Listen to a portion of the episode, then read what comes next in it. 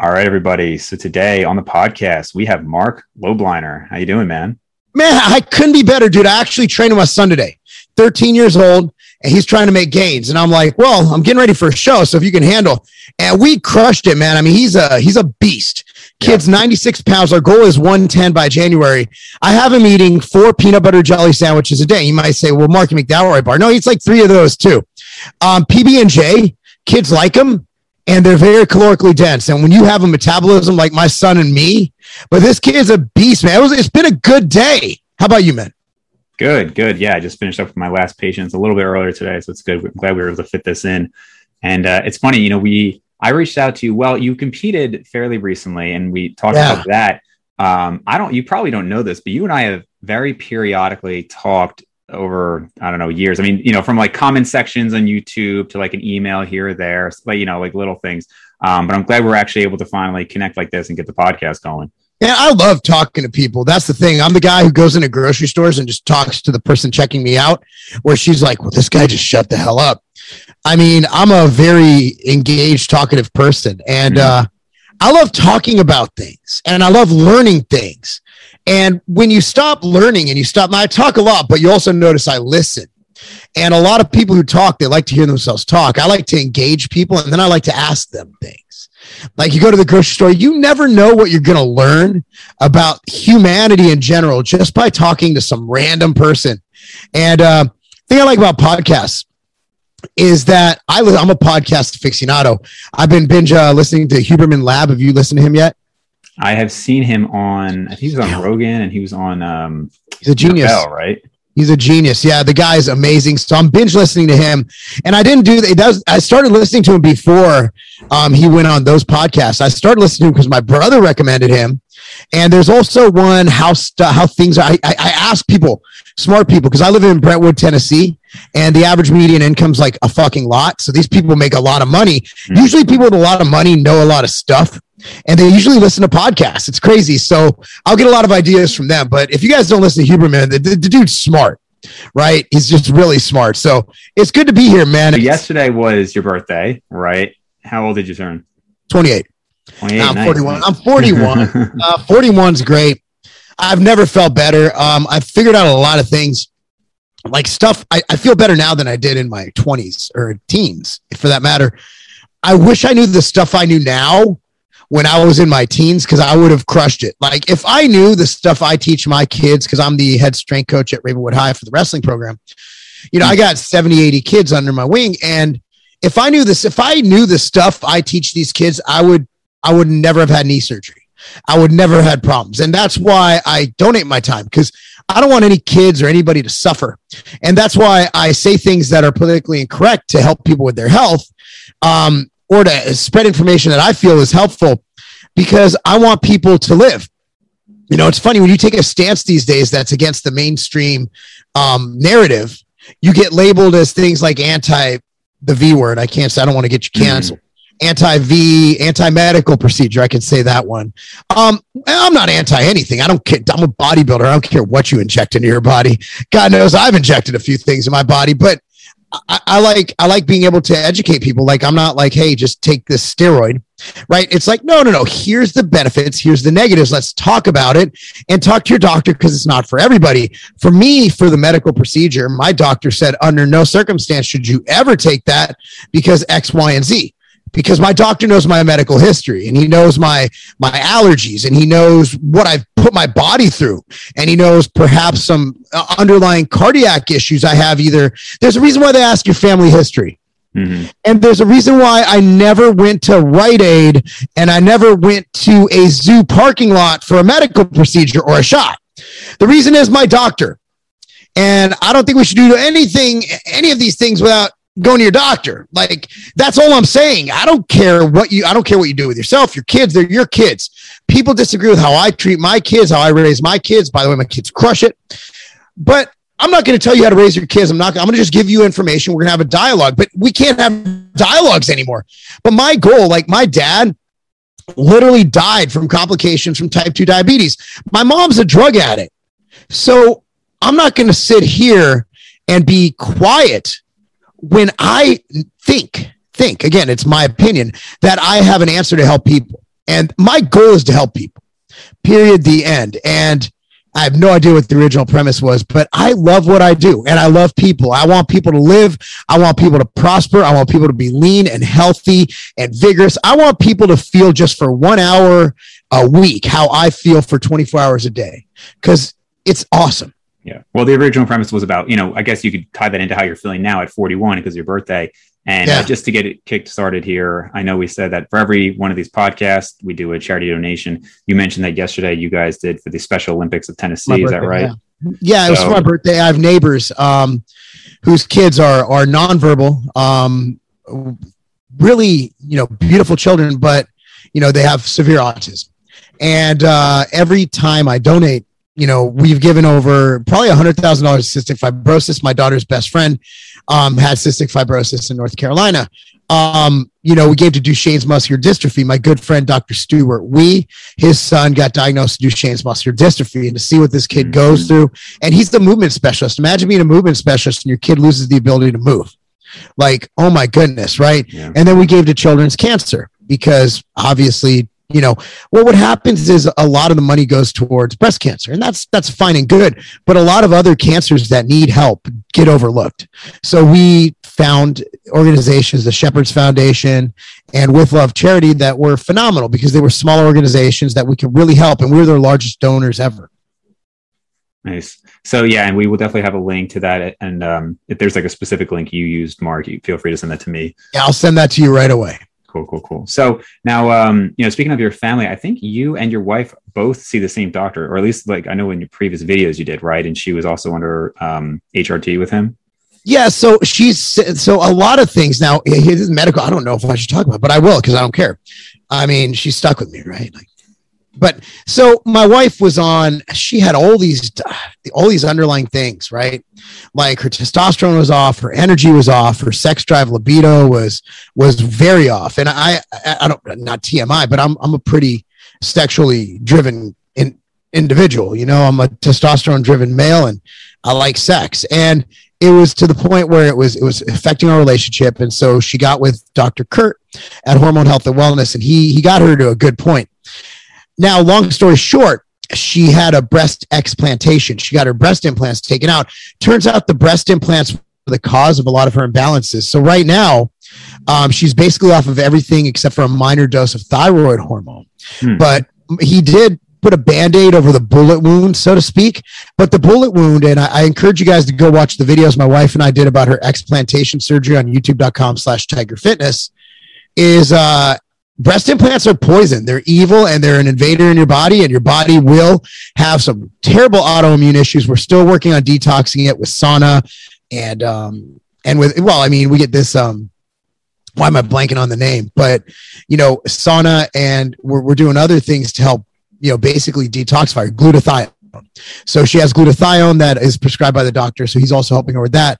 With me, you know, it's um because I did see, I saw that um, the video on the explants. I remember being surprised because I I do remember, I don't know, it must have been years ago, and you guys were talking about the implants, and you said something. You were like, "Yeah, like I love those things," and you know, just kind of oh. like joking about it. But then I think uh, I've heard actually more and more about you know this this issue with breast implant illness that people get and everything. So it's the biggest surgery that the uh, breast surgeons are doing now. Is they're yeah. taking out what they put in. Um, at least, and my wife has an appointment tomorrow, follow up, and mm. you know, yeah, I mean, who doesn't like big tits? I mean, they're cool, but I honestly like like them now. And honestly, like we've been we've been together since we were 16 years old, right? Like we've been together since 1997. Do the math. I mean, we're going on 25 years, bro. Yeah. Like I love my wife. It doesn't matter how she looks. You know, um, I'd rather her be healthy. And honestly, I like I like him now. There, he did a good job reconstructing them. You know, I played with him a little last night, had a good time. You know, it was good.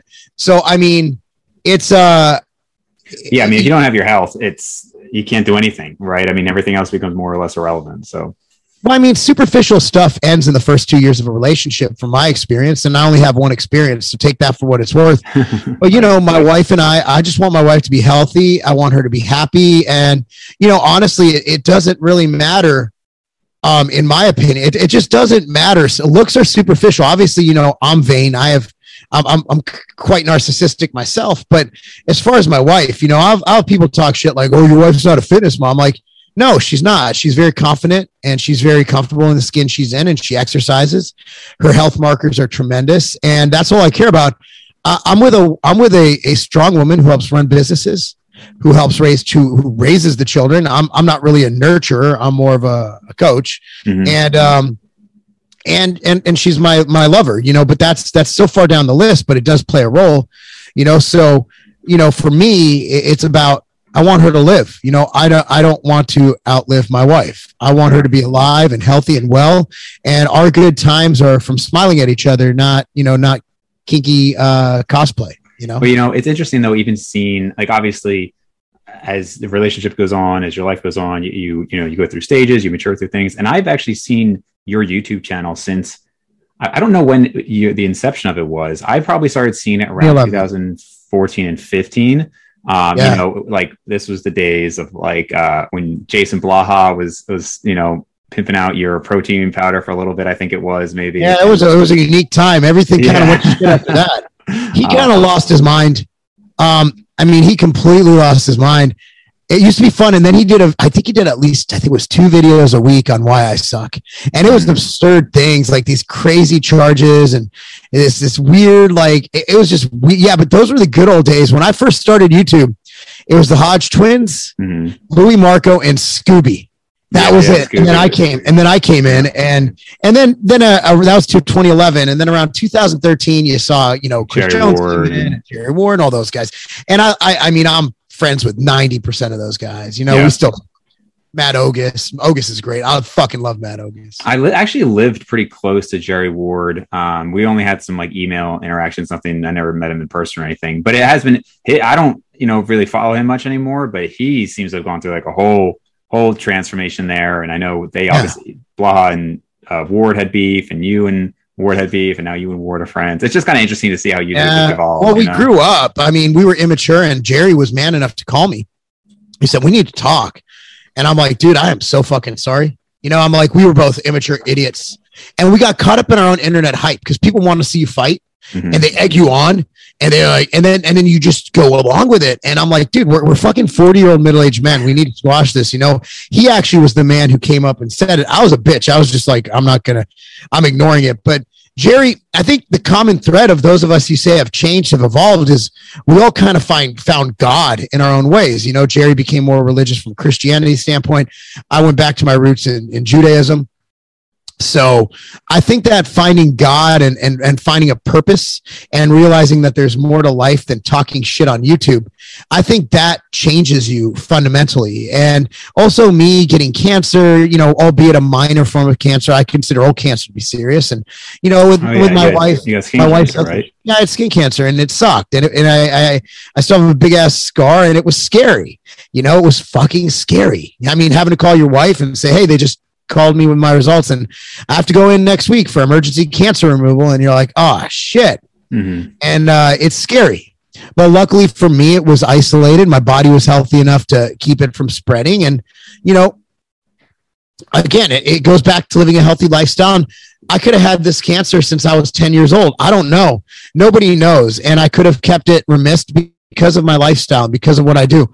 Um, but you know, at the end of the day, it's you live once, you know, and and you got to make that count. But Jerry and I, I mean, he, we we talk all the time. It's good to have him in my corner, and I still talk to Ogus and Chris Jones, my business partner. So it's great. Okay, I, don't know if I realized you and Chris Jones were because I've gotten a little out of that realm of the YouTube scene. So, like Chris Jones, I of course know of. I don't know too much detail about him. Um, I didn't know you guys were business partners though.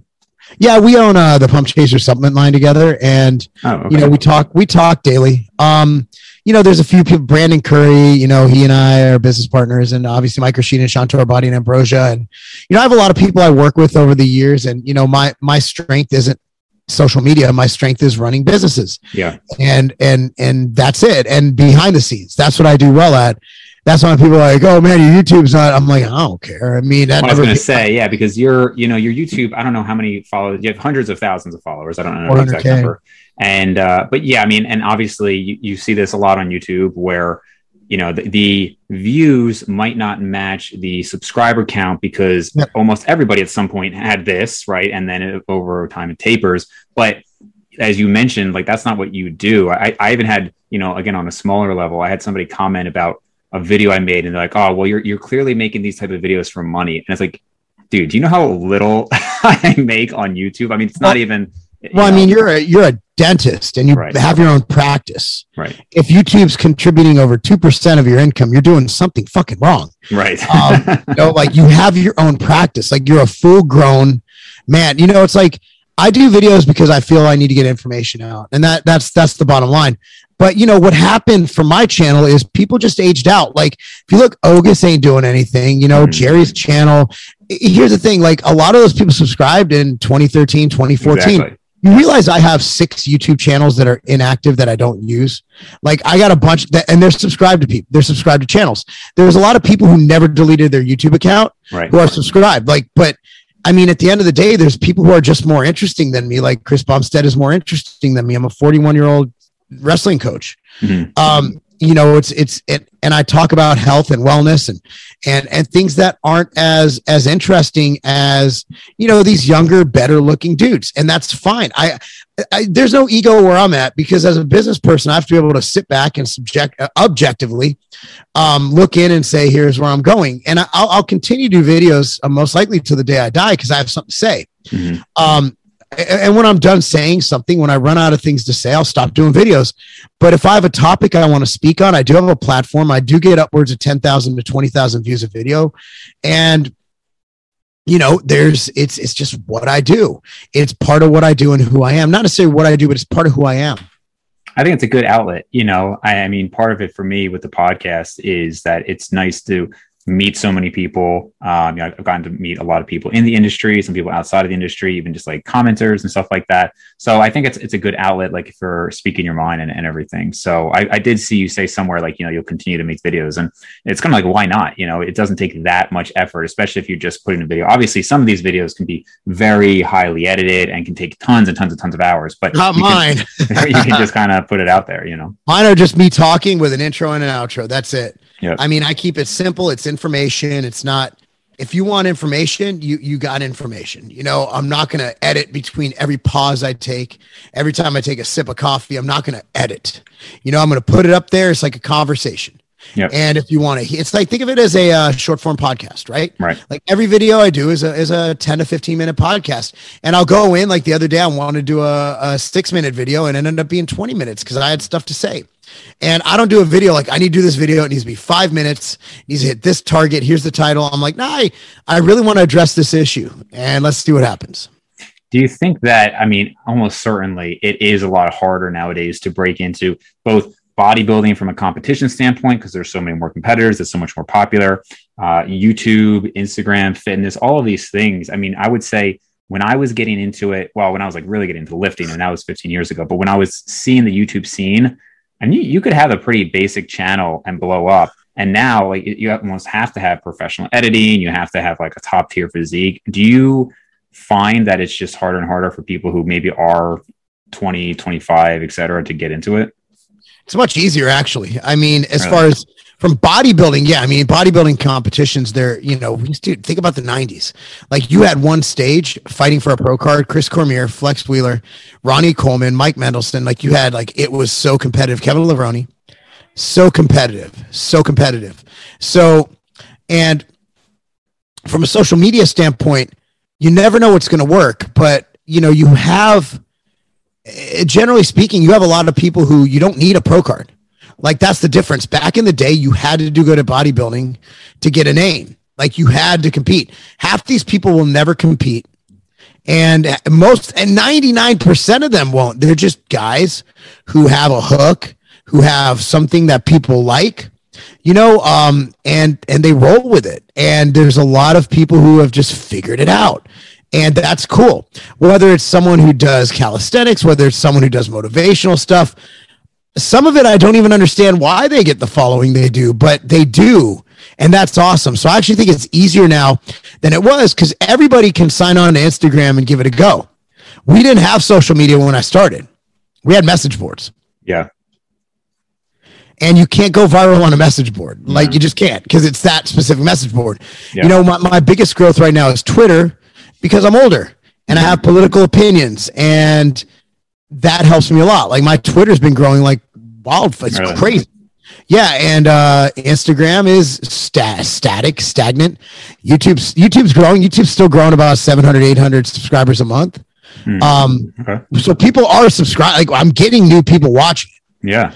Um, so I mean, that's actually pretty I'm good. Not, I wonder why your Instagram would be stagnant. Because for me, I don't do Twitter and I don't do TikTok. I just refuse for the time being to get on them. I just don't have the interest. But those Twitter are so fucking. It's so so uh toxic, but it's it's such. Way. It's uh, if if you're looking at a place that you can monetize, uh, Twitter's it. So how do you monetize on Twitter? Like you're paid, or it's like you actually just uh, you, you sell just stuff. You sell oh, stuff. Okay. It's, it's, a promotion dream. Yeah. Um, once you get in, but you, you can't be you can't be milk toast on um on Twitter. You have to have a stance, and mm-hmm. you're gonna piss off half the people. Like you half half the people are gonna hate you. If you're conservative, the left's gonna hate you. If you're on the left, the conservatives are gonna hate you. If you like CrossFit, the bodybuilders are gonna hate you. If you like, it's it's it's a complete shit show. but man, it's it's a great place to do business. Yeah, yeah. I mean, I have heard that in general. Um, so let's uh, switch a little bit because I know you've had obviously a long history of large businesses, and you've talked about you've worked with Weider, and I think you worked with Stallone at some point. Was that? Yeah, right? that that was that was a shit show too. Yeah. Okay, can you expand it all, or you want to not talk about it? Well, I mean, I helped. I helped found the company. Um, I had minority ownership, very minority ownership. You know, I was part. I was, you know, I was a founding shareholder, so to speak, and uh, they uh they basically used my talents to launch the company and then they fired me um like three months in after I left a very lucrative job at Weider. Um and it wasn't Sly. Like Sly's, you know, kind of what he, he, whatever he was a nice guy but um the ceo john arnold and this other guy vince sanders they were just complete cocks mm. and um and it's it was the greatest thing ever happened because it led to me starting Scivation. but at the time man man, I took a risk to go there and I did everything I should have done. And they, they just didn't like the fact that I stood up and spoke my mind. You know, they made some bad decisions and I was the only one stand, raising my hand like, guys, that's not a good decision. And here I am, this young whippersnapper, 24 years old. And, and they, uh, they, they shot me down real quick. They didn't, they didn't need that smoke, but it, you know, it was, they, they expect me just to go line and toe, but the thing is they ended up bankrupting. So, mm-hmm. and I'm still here and I'm still, wealthier than all those motherfuckers. So whatever. I remember the story you meeting Sylvester Stallone. You're talking about him boxing or something like. It's like, do you think you're a real boxer? But you actually do boxing now, right? So I don't know if your perspective yeah, on things. Sly really like the dude would shadow box like for no fucking reason. Yeah, like it's like, dude, you've never actually been in a real fight. Like, calm down. Um, yeah, I, I I took five years to box because I was really, you know, I was just done with bodybuilding. You know, it was like it wasn't good for where I was at in life.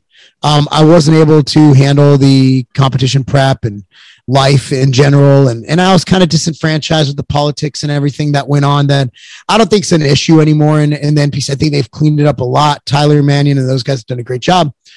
But, you know, um, I need to do something competitive. And, and I, I, I really like competition. I like fighting and uh, I took up boxing, and it was it was an amazing five years. And I just recently went back to bodybuilding this year because my wife was like, "You got to stop getting your ass kicked," because I'd come home like just destroyed. You know, it's because yeah. you know, I mean, I've never been knocked down, and that's the problem. Like I can take a punch, and I'm not very good at defense. So I, I'm, I'm not like I started doing it in my mid 30s, right? Like right. these guys have been fighting since they were like in the womb. Yeah. So I'm going up against these pros who, you know, sparring who've literally been fighting their whole life. And, you know, I'm, I'm fighting for my dear life and I can take a punch, but that's the problem. I can take a lot of punches. So yeah. my wife was right. You know, I make money with my brain, not my body. Uh, so I asked her if I'd go back to bodybuilding and she said yes. And, you know, two weeks later, I was on a stage winning a show. So it was kind of cool because so I didn't done boxing completely. I wouldn't say that. Um, I'm, I'm bodybuilding but yeah, I, I was in there yesterday hitting the heavy bag when my kids were working. You know, I got a little workout in. It felt good to hit it. Um, I don't know if I love it like I loved it before because it was kind of my outlet, and I've learned to love bodybuilding again. But you know, for me, it's it's a hobby. I just can't just put my toe in it. Like if I'm going to be a bodybuilder, I'm going to be a bodybuilder. If I'm going to be a boxer, I'm going to be shadow boxing like Sly. You know, it's just right. it's really hard for me to just casually do something. I'm an extremist. Yeah, I am an ext- I'm extreme, and it's a, it's a blessing and a curse at the same time. Yeah, I have that problem myself because you know I was competitive in sports, and I find that for me, if I, I don't want to do something like, okay, I'm going to put some time into it. And then it's like, well, what did I do it for then? If I'm just going to like casually do it. Now, don't get me wrong. There's something to be said for just like having fun sometimes and just enjoying things, of course. Yeah. But I, I know like for me, like with boxing, okay, well, my hands are my career, right? So I, I really, you know, have to be careful. that's a bad that. idea. I yeah. still got, I still can't like this, my thumb right here. I jammed it a couple years ago and it still hurts. Yeah. So, like and, couple, I don't even know what's wrong with it. It's just some kind of a thing. Um, yeah my buddy who uh, I wouldn't say he introduced me to Rocky. I obviously knew about Rocky, but uh, he's a huge Sylvester Stallone fan, and so he he's on his way to be a neurosurgeon. And he was boxing. I was like, dude, you you can't do that. Yeah, that's that's like a that's like a lung doctor who smokes. You know, yeah, it's like yeah. getting hit in the head repeatedly isn't the best thing.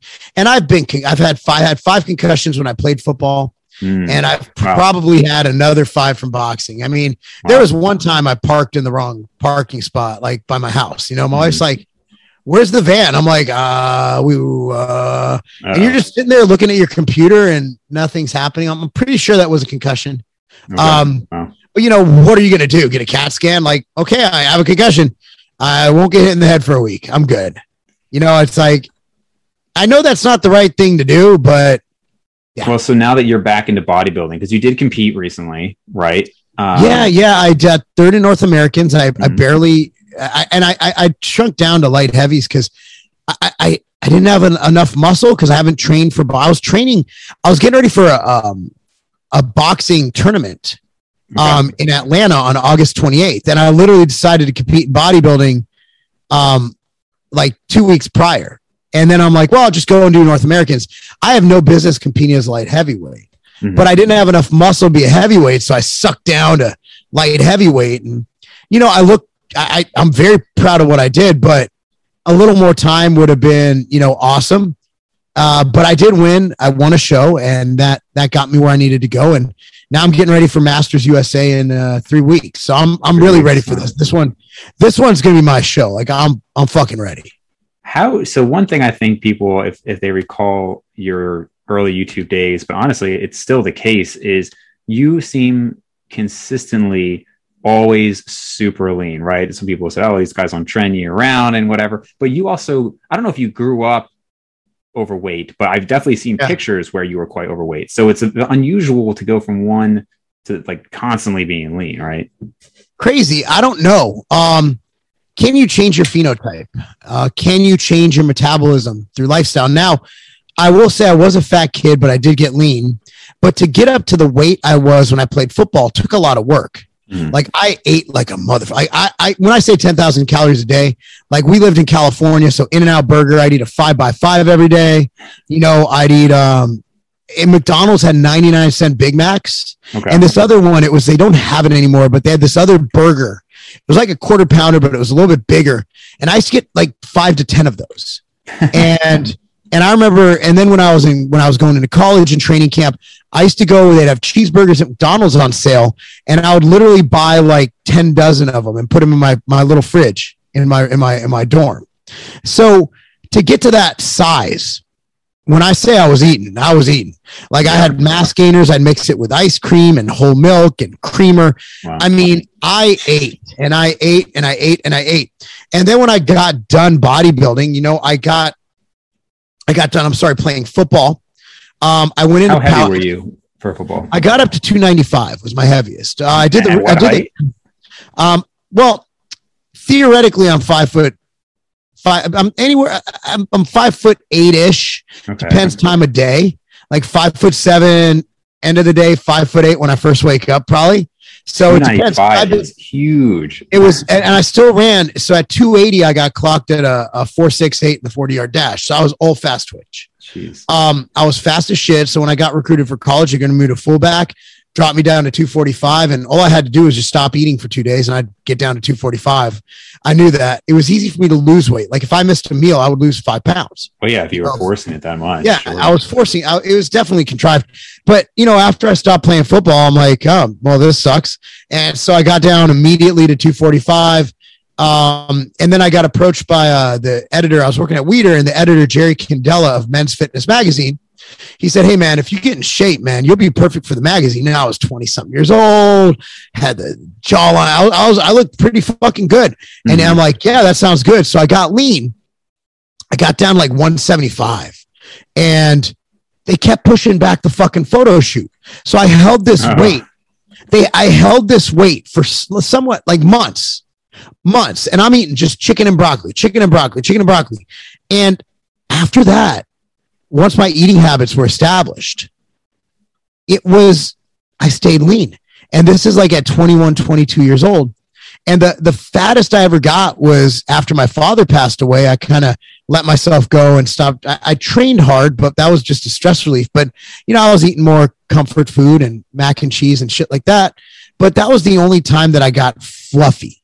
Hmm. That was the only time I got fluffy. But other than that, uh, since my early 20s, um, I got lean and and whether it's lifestyle or metabolism, but right now, um, most days I'm at you know upwards of four thousand calories three weeks out from a show. So wow, still and and how much do you weigh now?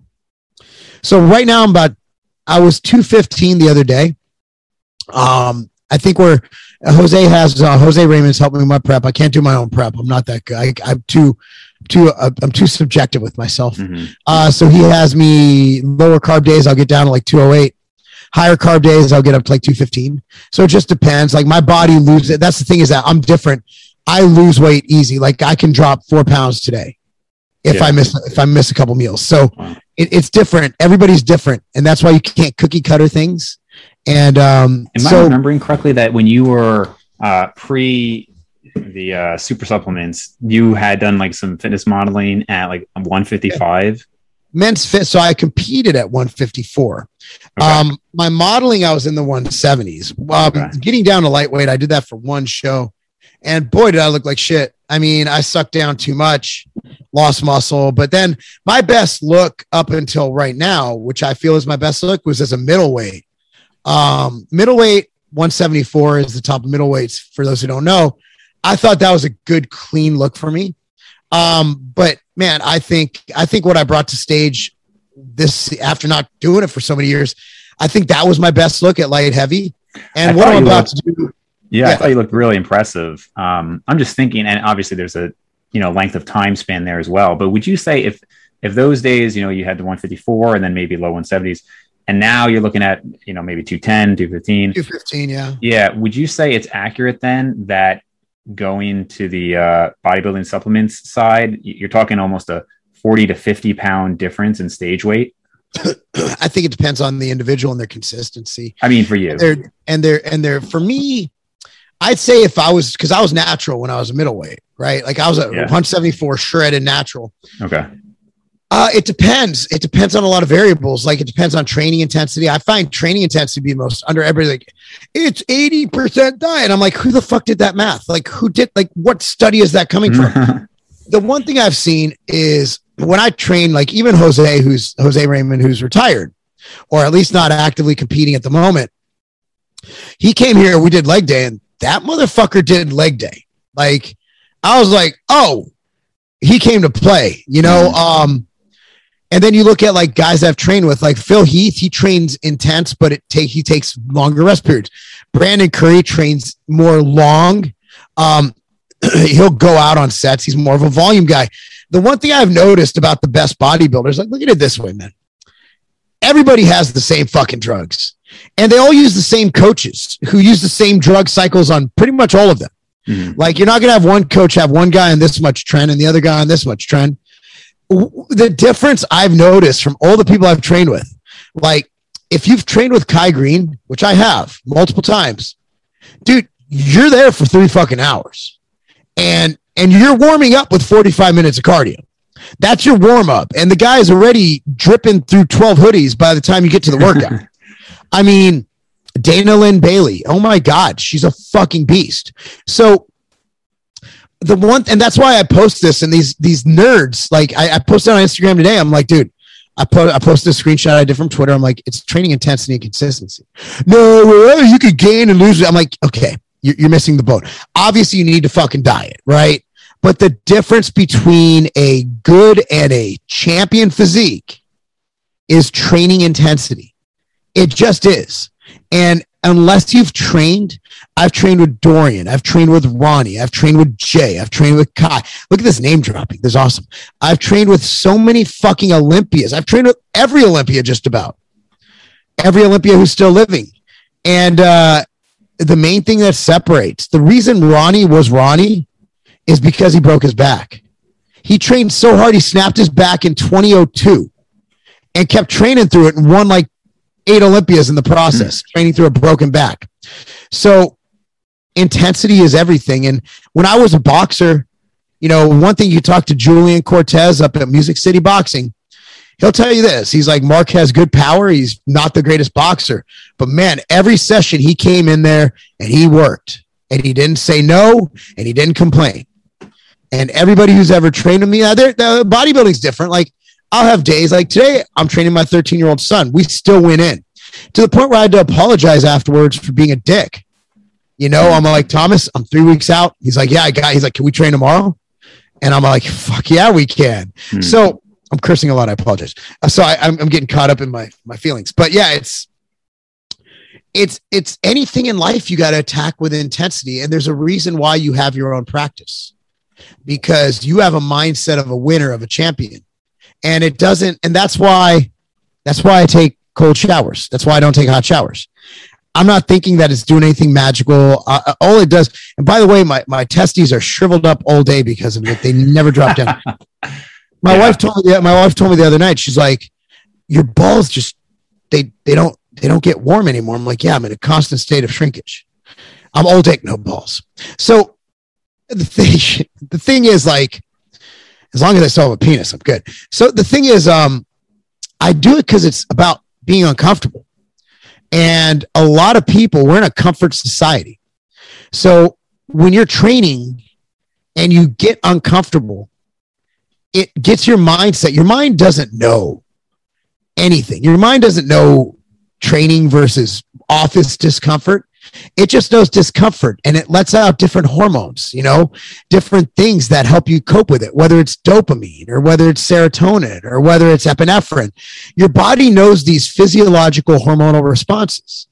So if your body is able to cope with physical stress, imagine what you could do when you have 20 patients. You have to see every single one of them in the next two hours, and you're also managing the front desk. That's what weight training gives people. And that's why just going in and doing something isn't enough. You have to get uncomfortable. And I try to get uncomfortable as often as possible. You know, every morning it's in the it's in the 20s and 30s out here in the morning. It warms up to the 60s during the day a lot of the time.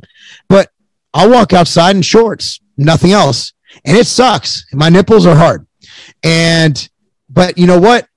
I would say on average, there's there's definitely a mindset that I, I noticed with people who have been in like the lifting game for like a very long time. I was talking with my buddy who he, he owns two practices now at my age, and yeah, he we were talking about it, and he also lifts and everything. And I shared a message I got from somebody else who they're a dentist as well, but they don't do anything else. And they're like, man, like I, I it, it just it zaps you, and like I can't do anything else. And my friend and I looking at each other like, man, like we both own a practice like this person doesn't own. We both own a practice. We both work out probably five days a week. Uh, yeah. we both have other endeavors that we do. I, I, obviously have the podcast and the youtube channel instagram and it's not like to try to prop myself up. It's more just like and, and even then i'm still kind of like okay what else can we do?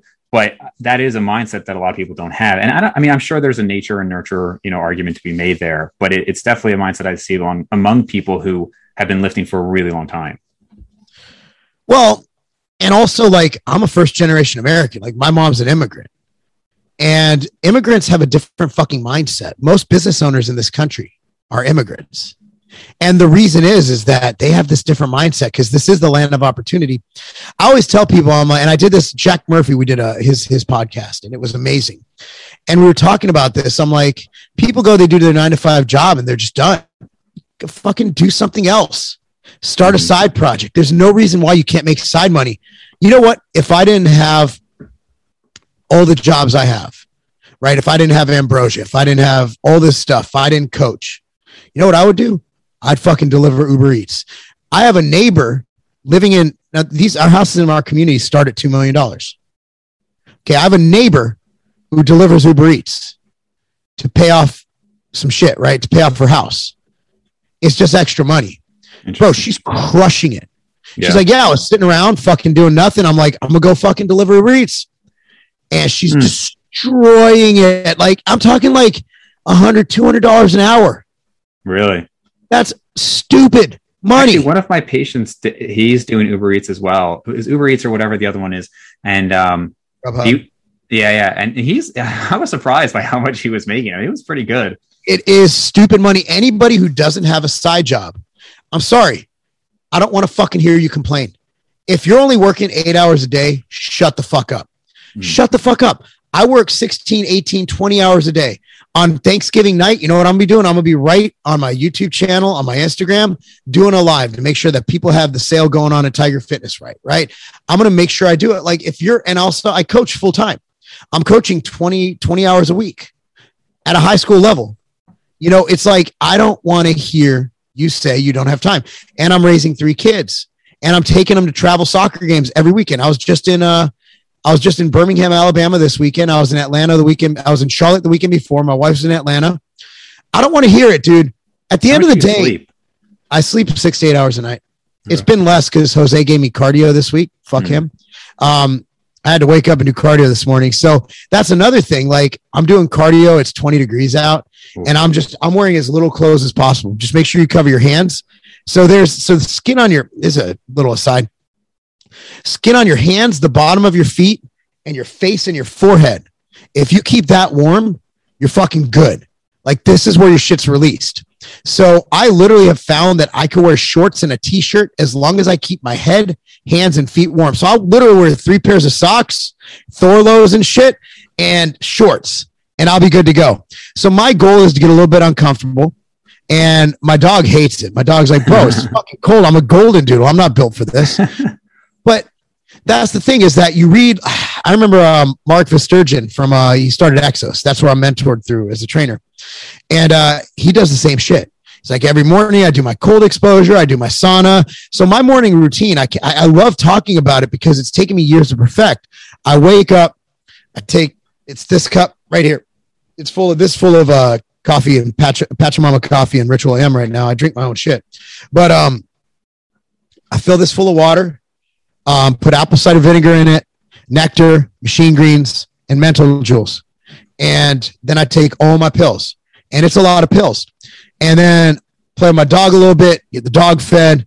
And then I go, go in the sauna. The sauna started, I started heating it up when I first woke up. Go in the sauna for 10 to 15 minutes. Take it, I take a cold shower, as cold as it goes. Get out of there. Look down at my very, very depressing small penis. And then and then I go on a walk and and when i'm when i'm not prepping i still get outside and i get that sunlight. And that's all about circadian rhythm and all that stuff. And my mornings propel my day. So my morning routine like i can get by on five six seven hours sleep. Um, i prefer to have six to eight yeah. but sometimes life just doesn't allow that. Like my daughter's practice didn't get out till uh, 8.45 last night. Then i had to drive t- 25 minutes home get in. My wife had me move some shit around with the Christmas stuff, and by the time I'm, I had to shave my body because that's what bodybuilders do. By the time I, uh, it's like it's almost eleven o'clock. Yeah. So, and I knew I had to be up the next morning to do my cardio and get my work done. So, you know, try to get your sleep, but the key is wake up at the same time every day and try to go to bed at the same time every night. Your body likes that shit. Like sleeping until noon like a teenager, your body doesn't like that. Get your shit right wake up at the same time. Now, I'm not saying wake up at, if you wake up at 4.30, I'm not saying do that on Saturday. Keep it reasonable. Like wake up at six. Yeah. Don't sleep until one. Try not to go out and, you know, do the stuff. Obviously parties happen, but you know, try to keep a consistent schedule and, sure. and your body, your body's like a, your body's like a machine, man. Your body's so programmed to do epic shit. I just don't think people allow, uh, people don't understand how awesome the body is. And science has explained to us how to work this body and we just aren't doing it. So I have, I guess, a good wrap up topic. It kind of ties in with the intensity we were talking about before with the training, because I think, uh, you know, before John Meadows passed, he'd been on the podcast a few times and we talked about intensity of training. And you do see, I'd say, like more of the old school guys always talking about that. And so I'm curious your input on some of the newer, I guess you could say, like evidence based fitness community, but even the guys like uh, Mike Israetel and guys like that who talk about keeping a lot of like reps in reserve, RIR, you know, keeping reps in the tank, where the majority of their training is not to failure. Um, and and certainly not using beyond failure techniques or anything like that. You know, they might have a week at three reps in reserve and then two reps in reserve and one. Uh, what do you? I imagine, given what you said, you're not a huge fan of that type of method. Well, I am for some people. It depends on your goals. Like, for example, is Mike Israetel is he a, is he a strength athlete? Uh, I mean, so, do you know Mike Israetel? I've I've seen him. I'm not familiar with his work, but is he? And I'm this is kind of rhetorical. Yeah. Is he focusing on strength or hypertrophy? 100% hypertrophy. He's all about bodybuilding hypertrophy. Okay. Is he train any pros? Um, I guess Jared Feather is a pro now, so okay. maybe like two. Okay. Okay. Hany Rambod, FST 7 mm-hmm how many Olympias has Hany won? Multiple, like dozens. Look, science does one thing, and I love science. Like I literally just went and shit all over Cali Muscle's world with science because he said some stuff that didn't make scientific sense. So about protein safety, et cetera, et cetera. Science mm-hmm. is my life. Science is what I do. Sometimes science and application do not go hand in hand. Now, I do agree. Every set should not be taken to failure. Period. That's stupid. That will hurt you. And that will lead to central nervous system overload. Not overtraining, but central nervous system overload or overreaching, as I like to call it, which I like to do for brief periods of time. Now, I said nothing. Remember, I said nothing about going beyond failure, right? Mm-hmm. And I'm going to actually go back and say, Mike Israetel is right, sort of. Now, I do believe in drop sets. I do believe in beyond failure training, but you can't combine the two. You have either volume or intensity. And you look at Dorian Yates, who does the opposite, and obviously his methods worked for a ton of people. Mike Israetel is if you're doing two reps in the tank, that's really what we're doing though. Like, unless you reach complete muscular failure where you can't even twitch, you're leaving something in the tank. And I would venture to guess that most bodybuilders can't train Dorian style. It takes a certain level of intensity to go beyond failure. And you have to tap into these mental and physical reserves that a beginner, even an intermediate lifter, can't do. Mike Israetel is probably like me. I don't have very advanced lifters do advanced lifting stuff, right? Like he's probably going after the beginner and intermediate. Would I ever have I ever ever had one of my athletes in high school go beyond failure or even go to failure? Not once. Mm. Not once. So it's all about application. Training intensity doesn't mean going beyond failure. Training intensity means training intensely and with focus and with purpose. So I'm training with my 13 year old son. He's doing everything I'm doing, but we're not doing forced reps. I did one drop set today out of probably 50 exercises, right? 50 mm-hmm. movements. So I agree. And um, I agree that you shouldn't take every set to failure. However, when you do take things to failure, and I would love to talk to Mike about this, I see it more as a neurological thing because I look at it as the four minute mile. The four minute mile was not possible for most of human existence. And now we've had dozens of people run the four minute mile because they pushed this one guy pushed and they knew it was possible. So if you don't push your body past a point of of of just getting it done, past the point of two reps in the tank, will you ever truly know your physical and mental capabilities? So going beyond failure isn't necessarily for muscle growth. It's for the mental and neural adaptation to facilitate that muscle growth. Mm-hmm. So intensity doesn't mean beyond failure training. intensity means training with a purpose and with a focus. So I'll have to read up more on his stuff. But I, I do believe that scientifically, at least, he's right. Yeah, I was just curious because it's, it's definitely, I'd say, one of the primary debates, at least again in like the evidence based circles of guys who, you know, almost everybody, I think if you got them in a room, they would say, look, it's important to train hard. You shouldn't take every set to as hard as possible. And there's probably just some debate as to how many of those sets you should take to close to failure. But at the end of the day, I realized that the similarities are, you know, much greater than the differences. Well, I mean, it's it's the should I do lightweight high reps or should I do well? What's lightweight? Like obviously, lightweight for me is different than lightweight for my 13 year old son who weighs 96 pounds. Mm-hmm. So it's all relative. Like lightweight for Larry Wheels is my fucking dream max. Right, right. You know, so it's all relative. But I will say, I think it was um who's the guy what was it the guy who got run over by a train? Greg? Greg greg? Greg plitt, plitt. yeah. Okay greg plitt. Greg plitt said we go hard in here. We we we make it hard in here so it's not hard out there. And i'm paraphrasing. He said something like that. So for me weight training is about more than physical development it's about mental development. The same reason I take the cold showers and I end up with testicular shrinkage throughout the fucking day because it's uncomfortable. And it's really uncomfortable when someone sees you naked, but it's uncomfortable. And it's the same reason I walk in cold weather in as little clothing as possible because it's uncomfortable. If you don't force yourself to get uncomfortable, for me, building a dream physique, building a good body is a byproduct of building a strong mind it's it's a byproduct. I always say live a healthy life and eat right and train. And being sexy is just a it's a side effect.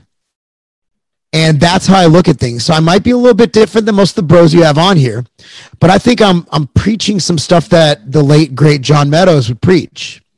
And that's that it's about more than just physicality. It's about spirituality. And for a lot of us the gym is as close to we get to that nirvana with the hormones being released, with the, the dopamine and all these beautiful hormones and this feeling of euphoria. And for me, I'm a drug addict, but I'm addicted to the gym. Mm-hmm. That's my drug. And without the gym, I can't survive. On off days, I'm a fucking mess because I need that hit. And what a better drug to be addicted to than health and fitness, right? Sure. Well, man, that, that's a good way to sign off here. And I, I know you got, I'm sure there's plenty of stuff to plug, right? You got a lot of companies, a lot of products, and people obviously have your your Instagram, your YouTube, but where else can people find your stuff?